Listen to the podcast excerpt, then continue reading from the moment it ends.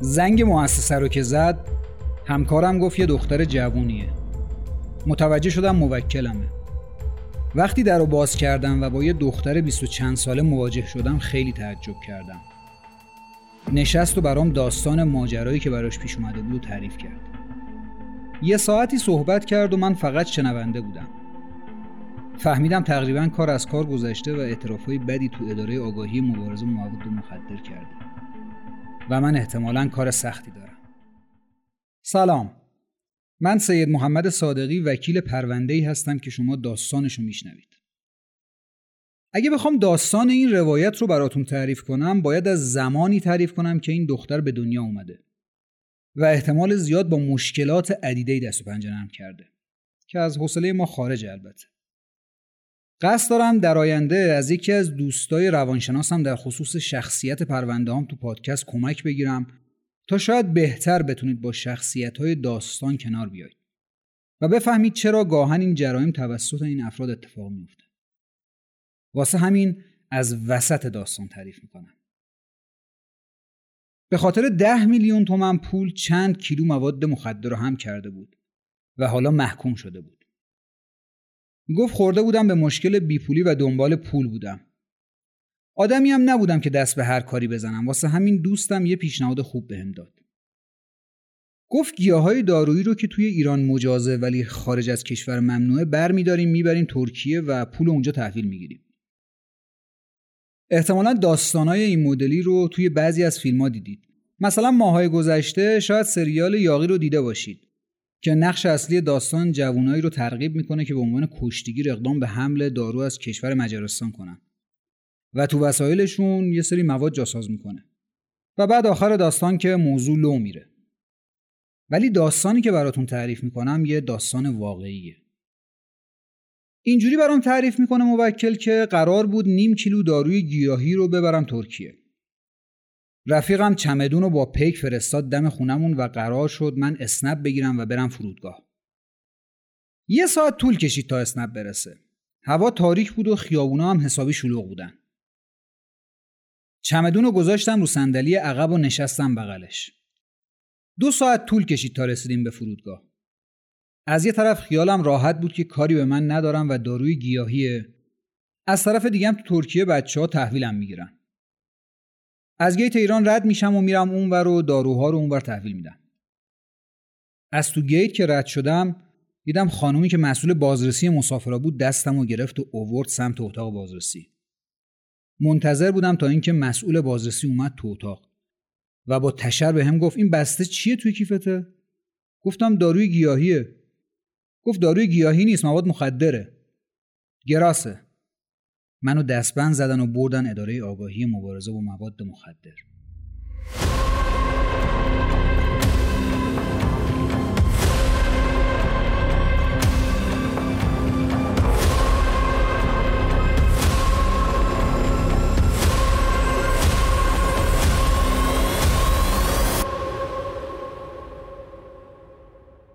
وقتی داستانش رو تعریف می‌کرد شکه بودم. نمی‌دونستم واقعا چیه ماجرا. وقتی پرونده دادگاهو میخوندم حرفای زد و نقیز زیادی زده بود. ولی اینکه نمی‌دونست مواد مخدره به نظرم درست میومد بهش گفتم واقعا می‌خواستی مواد مخدر رو با هواپیما حمل کنی؟ گفت نه فکر کردم داروی گیاهیه. گفتم آخه اینقدر زیاد؟ گفت قرار این نبود.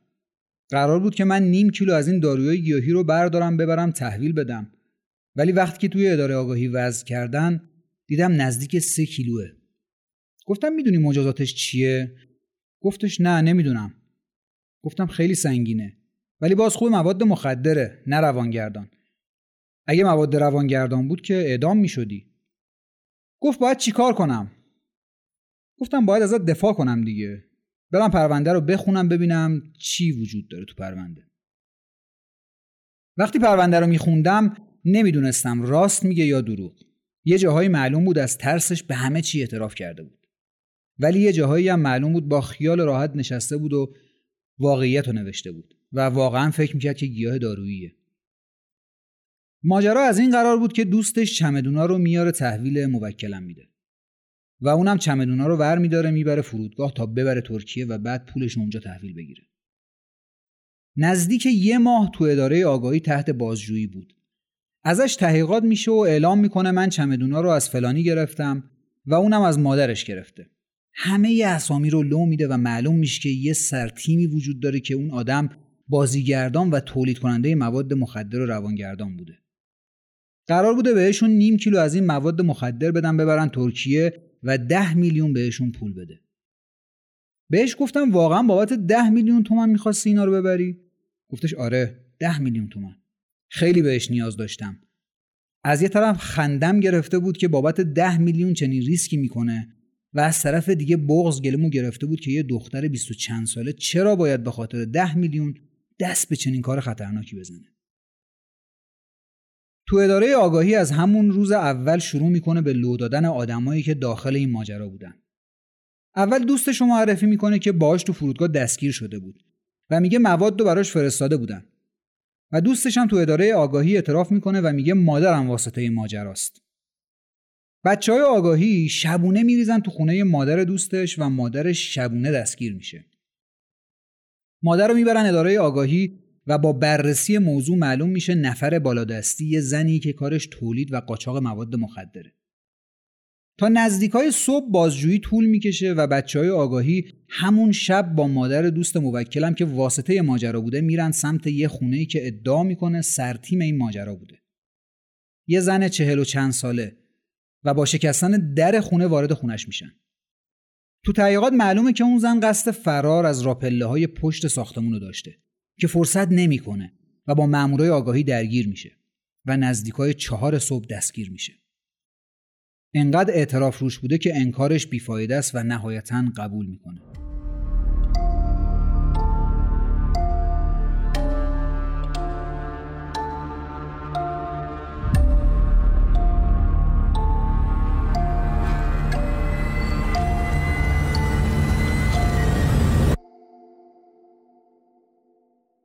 پرونده رو که می‌خونی می‌بینی چند تا پرونده دیگه هم زمیمش شده.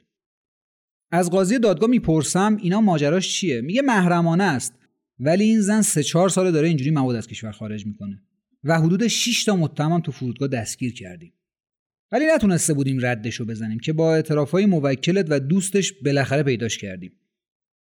این زنم به عنوان سرتیم ماجرای مواد مخدر تو اداره آگاهی بعد دو ماه اقرار می‌کنه که بله همه این کارا رو من کردم. و همه این مواد رو من جاساز کردم رقم کلی که توی اداره آگاهی در میاد نزدیک 8 کیلوه که 3 کیلوش مربوط به موکل من بوده. بچه های آگاهی ازش می‌پرسن که موکلم گفته قرار بوده که نیم کیلو جاساز کنید چرا انقدر زیاد گذاشتید؟ میگه آره ما قرار بود نیم کیلو اعلام کنیم بهشون که نترسن. ولی اگر بتونیم هرچی بیشتر از این کشور خارج کنیم بعدا پول بیشتری بهشون بدیم و سورپرایزشون کنیم. واسه همین توی هر چمدون نزدیک 3 تا 4 کیلو گذاشتیم. وقتی سرتیم ماجرا به مسئله اقرار می‌کنه موکل من تقریبا یه ذره خیالش راحت میشه. ولی متاسفانه تو دادگاه انقلاب براش دو سال و نیم حبس می‌برن و برای سرتیم این گروه به عنوان قاچاقچی مواد مخدر 21 سال حبس.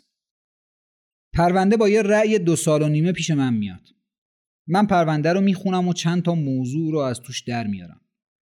یکی اینکه واقعا اطلاع نداشته از اینکه این مواد مخدره و فکر می‌کرده داروی گیاهی غیر مجاز بوده. و اینکه تو همون روز اول اعتراف می‌کنه و همه افراد لو میده و باعث دستگیری سرتیم گروه میشه. بچه های آگاهی می‌گفتن ما حدود دو سه سال درگیر شناسایی این آدم بودیم و شما تونستید به ما کمک کنید که گیرش بیاریم.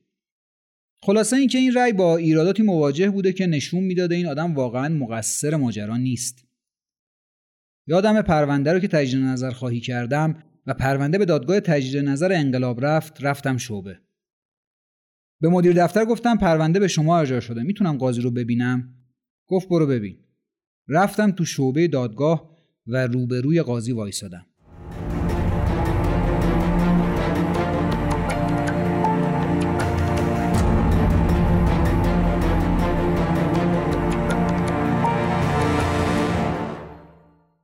قاضی از من پرسید چی شده؟ گفتم که چنین پرونده ای دارم. گفت خب حرفت چیه؟ گفتم حقیقتا این آدم نمی‌دونسته مواد مخدر داره هم می‌کنه. گفت تو باور کردی؟ گفتم آره. گفت چند ساله وکالت می‌کنی؟ گفتم خیلی وقته. گفتش پس چطور انقدر راحت باور کردی؟ همه حرفامو که زدم گفتم من موکل و دورادور میشناختم. شما اگه به موکل من نگاه کنی متوجه میشی سابقه دار و حرفه‌ای نیست. بابت ده میلیون تومن پول این مواد رو جابجا کرده. بغض گلمو گرفته بود. داشتم تو چشای قاضی نگاه می‌کردم و اون حرف منو قبول نمی‌کرد. و گفت تو فقط داری از موکل دفاع می‌کنی. گفتم آقای قاضی این دختر بیست و چند سالشه. سابقه کیفری نداره. بابت پول این کارو کرده. دفاع مفصل و حقوقی هم نوشتم و استدلال های قانونی کردم. ولی فقط اومدم اینجا شما رو ببینم و بهتون بگم با توجه به سن و شخصیتش و اینکه چه دلیلی باعث شده که یه دختر جوون بیاد این مواد رو هم بکنه. اونم بابت ده میلیون تومن. قاچاقچی که نیست. فکرم نمی‌کرده داره مواد هم می‌کنه. فکر می‌کرده داره داروی گیاهی هم می‌کنه و بابتش پول می‌گیره. مقصر موکل من نیست. مقصر جامعه که این شرایط رو برای موکل من پیش آورده. مقصر مسئولینی هستن که یه دختر رو مجبور کردن بابت ده میلیون تومن پول یه چنین کاری بکنه. چرا باید جامعه من شرایطی رو پیش بیاره برای یه دختر جوون که بابت ده تومن دست به چنین کاری بزنه و از زندگیش بگذره؟ از شعبه دادگاه که پامو گذاشتم بیرون دنیا داشت دور سرم میچرخید. نمی‌دونستم باید گریه کنم یا با وقار تو دادگاه را برم. نمی‌دونستم نتیجه دادگاه چی میشه. و اگر حکم قطعی می‌شد این دختر باید می‌رفت زندان. جایی که می‌دونم بیشتر یاد می‌گیرن چجوری مجرم باشن تا اینکه آدم باشن.